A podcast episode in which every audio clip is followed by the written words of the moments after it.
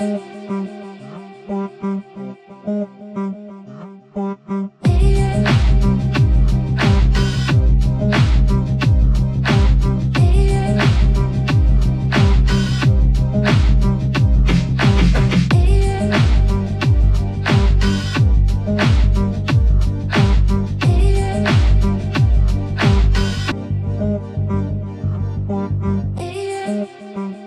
har varit med i en podcast. Jag eh, fick äran att vara med i Uppvaket podcast.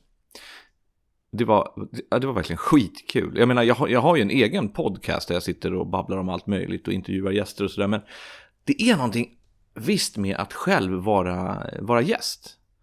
Eh, det blir liksom inte, man styr inte själv. Jag tycker det är bra träning och sen var det skitroligt. De är ju otroligt duktiga, både Maria och Pelle som hostar den där podcasten. Eh, Uppvaket Podcast är ju en av de största eh, poddarna inom andlighet och alternativ hälsa och sådär. Så där fick jag gästa och eh, komma och snacka lite om hjärnan och hur vi fungerar och, varför och hur och sådär. Eh, det, ja, det är som jag pratar om här. Så det var jätteroligt. Det där avsnittet släpps på fredag den 5 maj. Så att håll utkik. Uppvaket podcast. Jag, ja, just det. Jag, ehm, jag eh, hypnotiserade Pelle lite fort också. Till att bli, det blir vigare än han någonsin har varit. Eh, så det där kommer vi släppa som ett eh, filmklipp också. Så håll utkik efter det, det är ganska roligt faktiskt. Och se hur snabbt det kan gå med, med påverkan och sådär. Eh, alla de här grejerna som jag gör, de för ju mig också ett steg närmare mina mål. Jag har ju väldigt, väldigt klara mål som tidigare var en dröm, Eh, men nu så har jag gjort om dem till mål. Och då även självklart har en plan, för att ett mål utan plan, det är ju, det är ju bara en dröm. Och eh, det är lustigt det där med hur vår hjärna fungerar. Eh, för här kommer ju det här dopaminsystemet in just när det gäller målsättning. Vi vill ju gärna ha belöning och vi vill ha belöning direkt. Vilket gör också att vi kan bli lite lata om vi inte får någonting för det vi gör direkt. Det är inbyggt i vårt system också. Det här dopaminsystemet är ju till för att hjärnan ska lära sig att fortsätta göra bra saker. Man, skulle kunna tänka, man kan säga att, eh, eh, att, att hjärnan är din husse och du är hunden. Typ. Så varje gång du gör någonting bra så får du en godis. Och då fortsätter du göra det bra. Problemet är bara att, som jag sa alldeles nyss, att vi, vi vill ju gärna ha belöningen direkt. Vilket gör att när vi sätter mål, om vi sätter mål för långt borta i tiden, så har vi svårt att börja jobba för dem förrän det börjar närma sig. Alltså om jag till exempel jobbar som säljare så har jag fått en, en kvot eller en budget jag ska uppnå i slutet av året.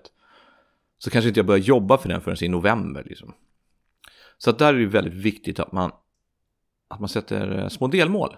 Så att man får de här eh, små belöningarna. Så här, ja, jag har klarat av det här målet, nu är jag ett steg närmre. Och det här är också roligt för vi har ju fått lära oss någonting som kallas för uppskjuten belöning. Det är just det här att ordning och reda pengarna på fredag eller jobba hårt min vän, pengarna kommer sen. Och det är ju när vi får lön. Vi jobbar en hel månad och sen får vi lönen i slutet av månaden. Det är ju en uppskjuten belöning. Det är ett väldigt eh, tydligt exempel på så. Så att om vi kan träna hjärnan på att göra bra saker men att belöningen kommer sen så kan vi också sätta eh, mål mycket, mycket lättare. Faktiskt. Och jag jobbar mycket på det här sättet. Dels när jag jobbar som säljare och sen när jag sätter mina egna, egna mål som jag vill uppnå. Och det finns en, det finns en metod man kan jobba efter också som kallas för smart. Vilket själva ordet är ju, är ju bra för du smart ska du ju vara när du sätter mål. Men smart är en förkortning. Och jag tänkte jag berätta vad, vad det betyder. Eh, S i smart, det är att ditt mål ska vara specifikt. Det ska vara väldigt, väldigt detaljerat och det ska vara väldigt specifikt. Du ska veta exakt vad du vill ha. Det är jätteviktigt. Sen kommer vi till M i SMART. M står för att det ska vara mätbart. Alltså hur mycket, hur många, vad för något. Du ska liksom kunna titta på det, annars så blir det bara något svävande också. Så specifikt och mätbart. Sen kommer vi till A1. Eh, där har jag sett att det betyder lite olika saker beroende på vem som har skrivit det, men eh, enligt den principen jag går efter så betyder A1 angeläget. Det ska alltså vara angeläget för dig att uppnå det här målet. Det ska vara viktigt för dig. För är det inte riktigt angeläget eller viktigt, då kommer du aldrig uppnå det, för då gör du det bara halvhjärtat, det säger sig självt liksom. Så angeläget måste det vara. Sen kommer vi till R. Och det är ju så att ditt mål måste vara realistiskt. Det måste verkligen vara realistiskt. Du, drömmar får du alltid göra, absolut, jättekul, men du måste också vara realistisk i din målsättning. Är det verkligen realistiskt att jag kommer klara av att tjäna de här pengarna tills på fredag nästa vecka? Eller är det verkligen realistiskt att jag ens kommer bli vd på det här bolaget? Man ska följa sina drömmar, man ska skjuta högt, men du måste ha realistiska mål. I alla fall på vägen dit, till ditt eh, slutmål så att säga. Så realistisk ska det vara när du sätter upp ditt mål. Sen kommer vi till TET. TET står för tidsbestämt. Och det är ju just det att du måste veta när ditt mål, när ska du nå ditt mål? För annars kommer du bara sväva runt och lalla och skjuta fram och dona. Du måste veta när. När ska det vara uppfyllt? Och här gör ju då du som sagt med fördel att du bygger en struktur som ser ut som sådan, att du har ett stort mål, slutmålet. Alltså på just det här projektmålet. Sen sätter du upp nya mål för andra saker. Men du sätter upp det stora slutmålet, sen delar du upp det i delmål på vägen dit. Vilket också gör att när du har uppnått de här delmålen, då får du ju lite, lite dopamin på vägen. Du får lite belöning. Så här, ja, fan nu har vi äntligen hittat lokalen, eller yes, nu har jag fixat finansiärer, eller nu gick det här ansökan igenom. Och då så, då så får du mer bränsle också att komma vidare till nästa mål. Och stora slutmål når man ju genom delmål. Om ni tänker på hur, liksom, hur en fotbollsmatch fungerar så, så är det ju exakt på det sättet skulle jag vilja säga. Du gör många delmål och sen i slutet så läggs de ihop och så blir de ett slutmål, alltså det vill säga du vinner matchen. Så att du sätter upp, ja, jag tycker det är en bra metafor i alla fall. En annan grej man kan göra också, det här la jag ut på, på mina sociala medier här för någon vecka sedan, men jag tänkte jag tar det här i podden också. Det är att man kan följa sex stycken punkter om du vill nå dina mål eller om du vill eh, lösa problem, funkar också. Och det är ju att första punkten är att du ska fråga dig själv, vad behöver jag börja med? Vad behöver jag börja med för att nå mitt mål? Andra punkten är, vad behöver jag göra mer av som jag inte gör idag? Vad behöver jag göra mer av för att nå mitt mål? Tredje punkten är, vad behöver jag sluta med? Vad finns det för något jag måste faktiskt sluta med för att nå mitt mål? Fjärde punkten. Vad behöver jag göra mindre av? Vad behöver jag dra ner på? Vad behöver jag göra mindre av för att nå eh, mitt mål? Sen har vi femte punkten och det är att du ska fråga dig själv vad är jag beredd att göra för uppoffring för att, må, eh, för att nå det här målet? För att det är så här att det kostar alltid någonting att nå dit du vill. Du måste vara beredd på att offra någonting. Det kan vara tid, pengar, energi, sömn. Men det kostar alltid, alltid någonting. Så det där behöver du kanske fundera på vad du behöver göra för uppoffring för att nå ditt mål. Sen har vi den här eh, punkten nummer 6 då och det är att du ska fråga dig själv vad kan jag börja med eller vad kan jag göra redan idag för att nå mitt mål eller komma närmare mitt mål? Vad kan jag göra just precis nu? Och ett exempel då som jag sa i det här filmklippet också, det kan ju faktiskt vara så att ett gymkort kan du ju köpa på internet dygnet runt. Behöver inte vänta tills imorgon. Du kan till och med ansöka om företag eller skriva upp dig på kurser eller sådär. Du kan gå ut och gå en promenad om det är träning du hade tänkt att börja med. Så vad kan du göra just precis, just precis idag, just precis nu för att nå ditt mål? Det kan vara så enkelt som att ditt mål är att du ska städa lägenheten. Vad kan du göra just precis idag då? Jo, du kan plocka undan pantburkarna från bänken till exempel. Så de där sex punkterna, jäkligt bra. Jag följer dem ofta. Eh, och även de här, det här smart eh, också. Speciellt nu i det här projektet där jag ska, eh, jag ska ju börja eh, ha en, ha en show, en showföreläsning. Och då jobbar jag så här strukturerat. Eh, så att mitt mm, senaste eh, delmålet jag ska sätta nu, det är vilket datum jag ska ha den här showen. Och efter det ska jag titta efter lokal som matchar och sen och sådär. Så att man delar ner det på olika, olika sätt. Eh, så att det blir så bra som möjligt. Då får man ganska bra struktur och ganska bra övers alltså översyn på det som man sysslar med också. Jag tänkte ska snacka om en annan grej som jag använder mig av också. Eh, just när det gäller målsättning eller så, eh, ah, mer projekt. Det kallas för Disney-modellen. Disney-modellen är skapad och myntad av vår käre vän Walt Disney faktiskt. Och jag tror inte jag behöver förklara vem han var. Eh, men Disney var väldigt, väldigt duktig på att projektleda, se nya affärsmöjligheter, utveckla, föra framåt och följa sig, alltså uppfylla mål. Och han använde sig av någonting av, som han kallade för sin inre projektgrupp. Det vill säga att han var tre personer i en. Och det är, det är ju jäkligt bekvämt, så jag tänkte jag skulle lära er den metoden också. Det går ut på att du ska ha tre stycken roller i en projektgrupp. Men alla de här rollerna spelar du själv. Och det här kommer klarna ju mer jag berättar för dig, så du behöver inte vara orolig. Så att det första du gör, det är att du sätter dig i rollen som drömmaren. Drömmaren och idésprutan. Du är alltså den som kommer på idén. I det här fallet kan det vara, jag vill öppna en nöjespark. Det ska vara glitter och glamour och massa med gäster och alla ska ha kul och, karuseller ska vi ha. Och en berg och dalbana, det, det är jättekul. Du drömmer fritt, du sprutar idéer, du brainstormar. När du har gjort det så hoppar du över till karaktär nummer två, eller roll nummer två, som är projektledaren. Och projektledarens roll är att ta reda på hur ska jag genomföra det här. Vad behövs det för lokal? Ehm, vad behövs det för publik? Ska vi ha åldersgräns? Vad behöver man ha för typ av eh, mat? Eh, vad kommer det kosta? Sådana där saker. Det är när du tar rollen som projektledare. Och efter du har gjort det, att du har varit den här projektledaren ett litet tag. Det, det här kan du skriva upp också, så kan du bolla fram och tillbaka med de här. Men när du har varit projektledare klart, då kan du hoppa vidare till någonting som eh, inom psykologin då, eller inom den här eh, metoden kallas för kritiken. Eller värderaren brukar man säga också. Kritiken låter så, så argt. Men du kan eh, ta rollen som värderaren. Värderarens roll är att ta reda på om det finns några hinder för att kunna genomföra det här överhuvudtaget.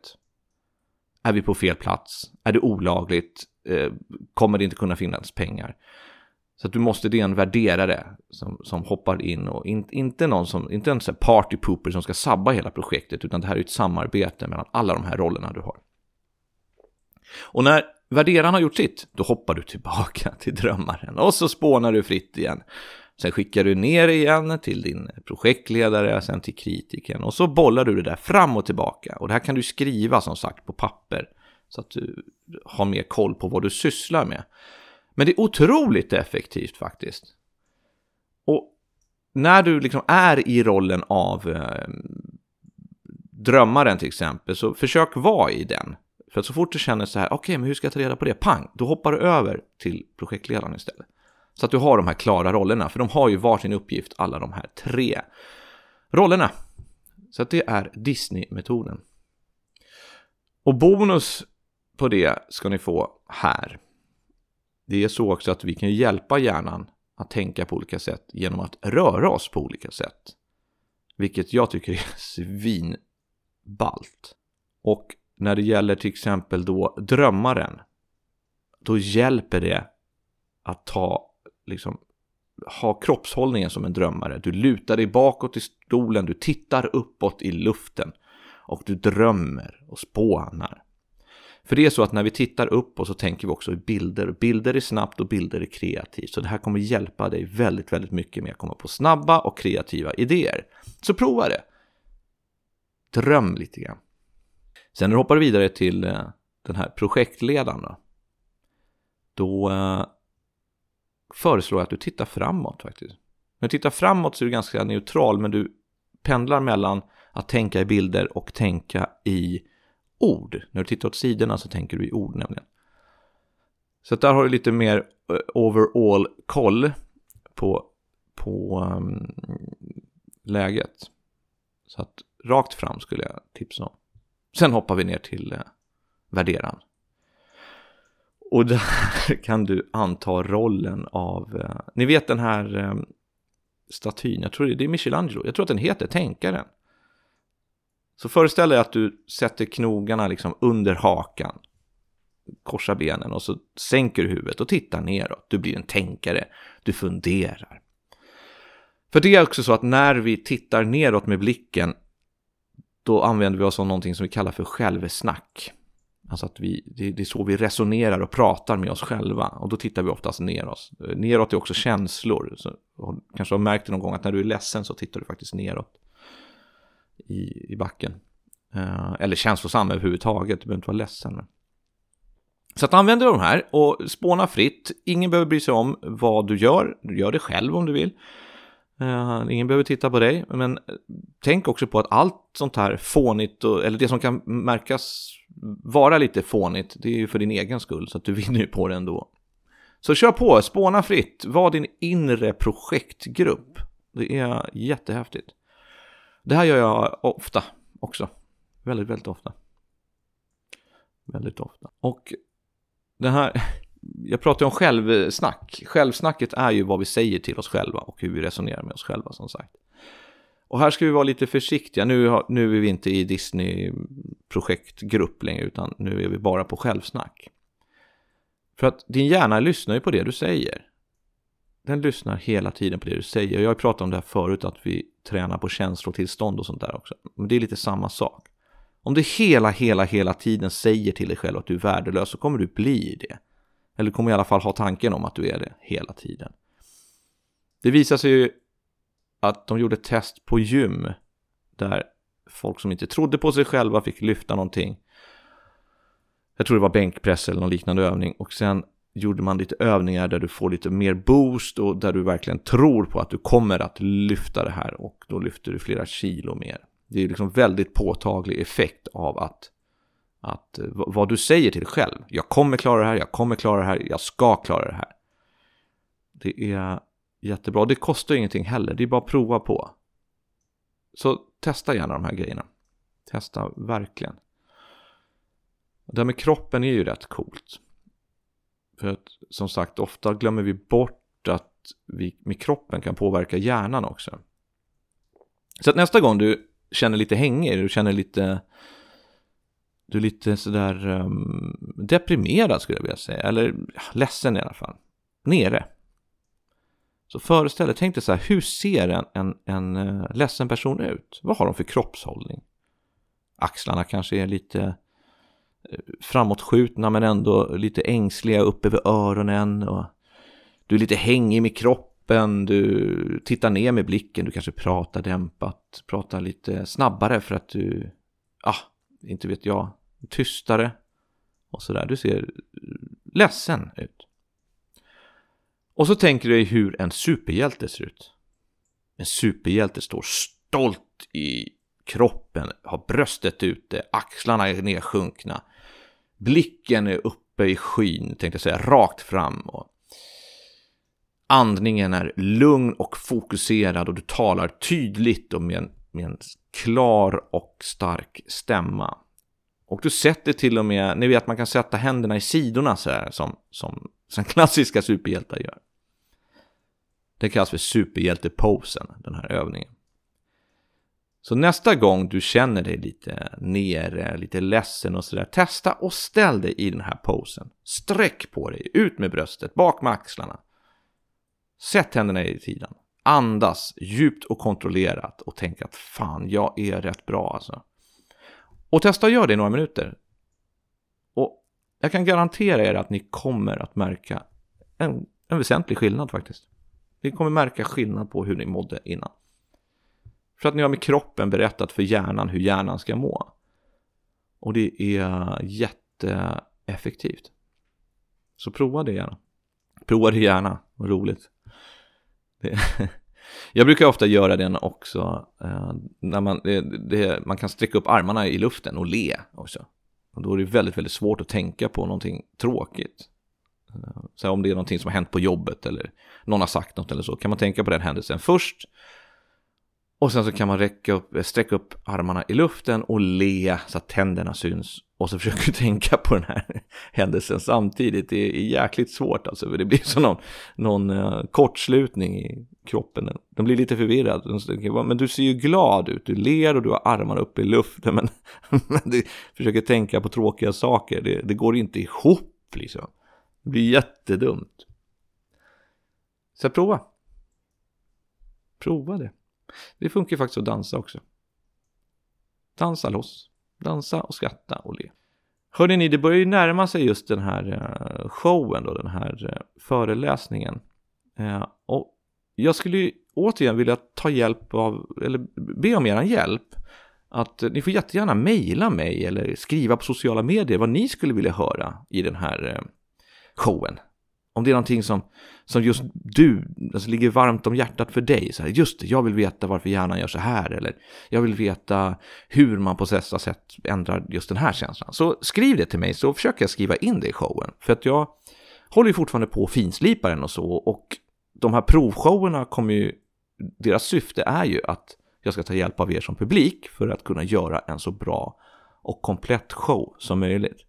Så att eh, Tack snälla om du um, vill göra det. Skriva till mig några rader vad du helst skulle vilja se i den här showen. Den kommer ju vara väldigt så här, interaktiv. Jag kommer ju prata med publiken. Jag kommer ta upp folk på scenen och göra lite hypnotiska övningar och lite andra, andra saker. Uh, så den kommer vara väldigt rolig och avslappnad. För att det är inte, som, det är inte någon långdragen universitetsföreläsning som sådan. Det är inte det jag är ute efter. Vi ska ha kul och det ska vara lättförståeligt. Ja, hörni ni, jag tänkte att eh, nästa vecka ska jag få med mig en gäst. Och eh, jag hoppas att ni kommer sitta som vanligt, för ni har väl suttit en hel vecka nu framför era, era mobiler och bara väntat på att det här ska släppas också. Det, det, är det jag har i mitt huvud i alla fall, att det ser ut så. Så att ni kan väl eh, fortsätta att sitta och vänta. Eller rätta, nej vet ni vad, gör inte det. Sitt inte, ut och rör på er istället. Och var glada och tänk glada tankar så är jag helt säker på att ni hittar nästa avsnitt ändå. Ehm, det, jag, jag, kommer som sagt försöka få med mig en gäst till nästa avsnitt. Jag vet inte vem än, men det, det kommer ni få se. Och höra. Återigen tack för att ni lyssnar. Det här avsnittet är ju producerat av Medial Media. Mig hittar du på brainbuddy.se och på sociala medier där du söker på brainbuddy Robert Westman. Vi eh, hörs nästa vecka. Ta hand om dig. Hej!